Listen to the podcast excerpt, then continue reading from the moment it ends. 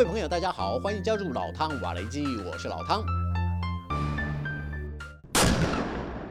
正在德国克里斯基地接受训练的乌克兰官兵，已经越来越熟悉如何操控豹伊坦克。德国总统施泰因迈尔在国防部长佩斯托瑞斯以及乌克兰驻德国大使马凯耶夫的陪同下，来到基地探视两国官兵。施泰因迈尔表示，德国不但站在乌克兰这一边，坚定的立场更是毫无疑问。国防部长佩斯托瑞斯也说，乌克兰部队在适应及使用德制装备上有明显进步，能有这样的表现同样至关重要。不过问题来来了，既然德国政府高层都表态力挺乌克兰到底，但是朝野之间却在特定议题上并未达成共识，例如是否提供乌克兰金牛座空射巡弋飞弹就有分歧。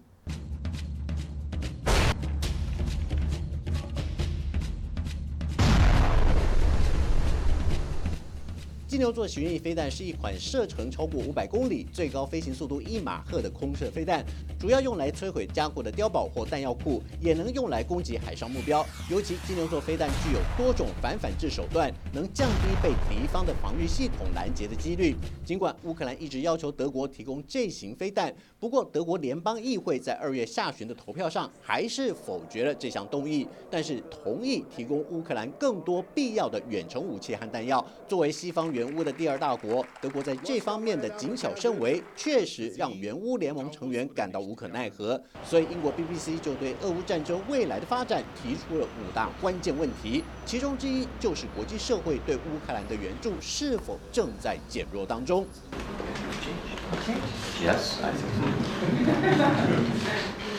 事实上，情况似乎并未太过悲观，因为丹麦首相弗瑞德里克森才在上个星期和乌克兰总统泽伦斯基达成共识，两国更签署了一项为期十年的安全协议。丹麦会在今年向乌克兰提供价值约为十九亿美元的军事援助，其中还包括了只要乌克兰飞行员完成了相关训练，丹麦最快会在今年的第二季度向乌克兰移交十九架美制的 F 十六战机。对乌克兰来说，这无疑是在经历阿夫迪夫卡战役失利后一次重振民心士气的好消息。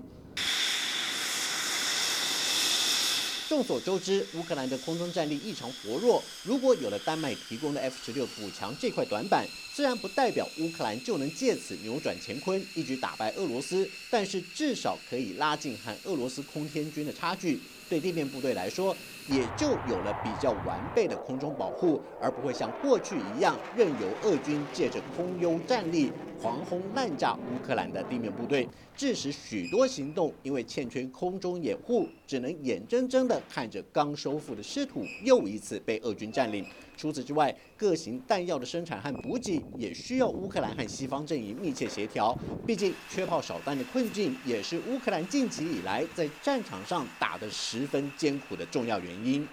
The rate of which uh, Ukraine can fire artillery is now dropping significantly against their Russian adversaries. For example, they overmatched them in certain areas of the front in July as they went into their offensive. Now they are maybe five to seven to even 10 times uh, reduced compared to the Russians. So the Russians can outgun them. And simply the way that this war is going at the moment, the Russians just bludgeon through. They will throw people at it. They will shell the hell out of everything. They're taking massive losses, but they don't care because they want to. The strategy is they want to show that Ukraine can't win and get the West to fold.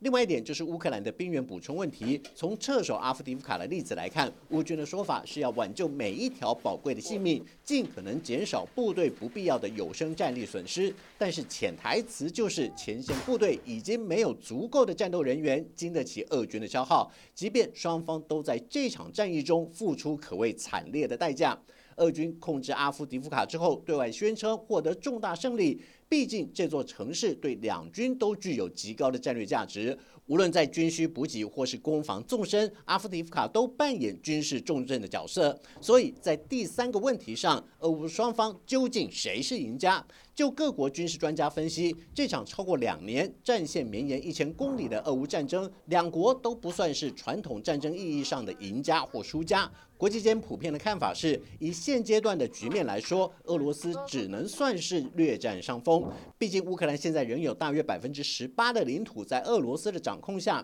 但是对俄罗斯来讲，两年前俄乌开战时，曾经雄心勃勃的说要在三天内攻下基辅的战略目标，如今看来，当初俄军发出了豪语，不但低估了乌克兰抵抗入侵的决心，还有可能把话说的太早也太满了。The Russians have won the winter. They've got the momentum. They're taking uh, very heavy casualties, but they don't care. Uh, and it plays into a narrative that Ukraine can't win, which is exactly what they wanted to do.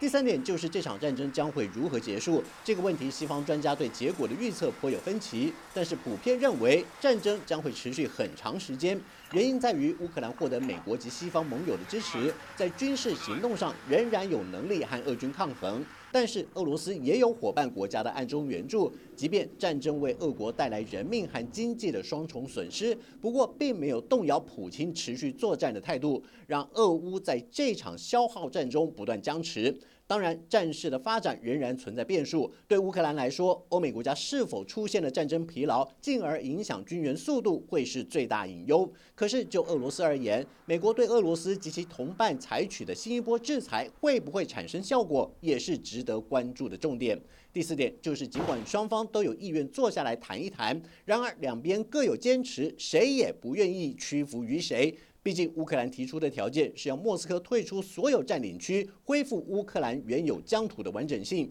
不过，普京则认为乌东居民需要俄罗斯的保护。尤其在所谓的特别军事行动上的目标之一，就是要对极右团体的去纳粹化，并且重申乌克兰必须以非军事化的中立政体存在，不得加入北约组织，实现其东扩的企图。两国南辕北辙且强硬的谈判条件，摆明了和谈的可能性几乎是缘木求鱼。最后一点，则是欧洲各国最关心的问题，就是俄乌战争会不会出现外溢现象。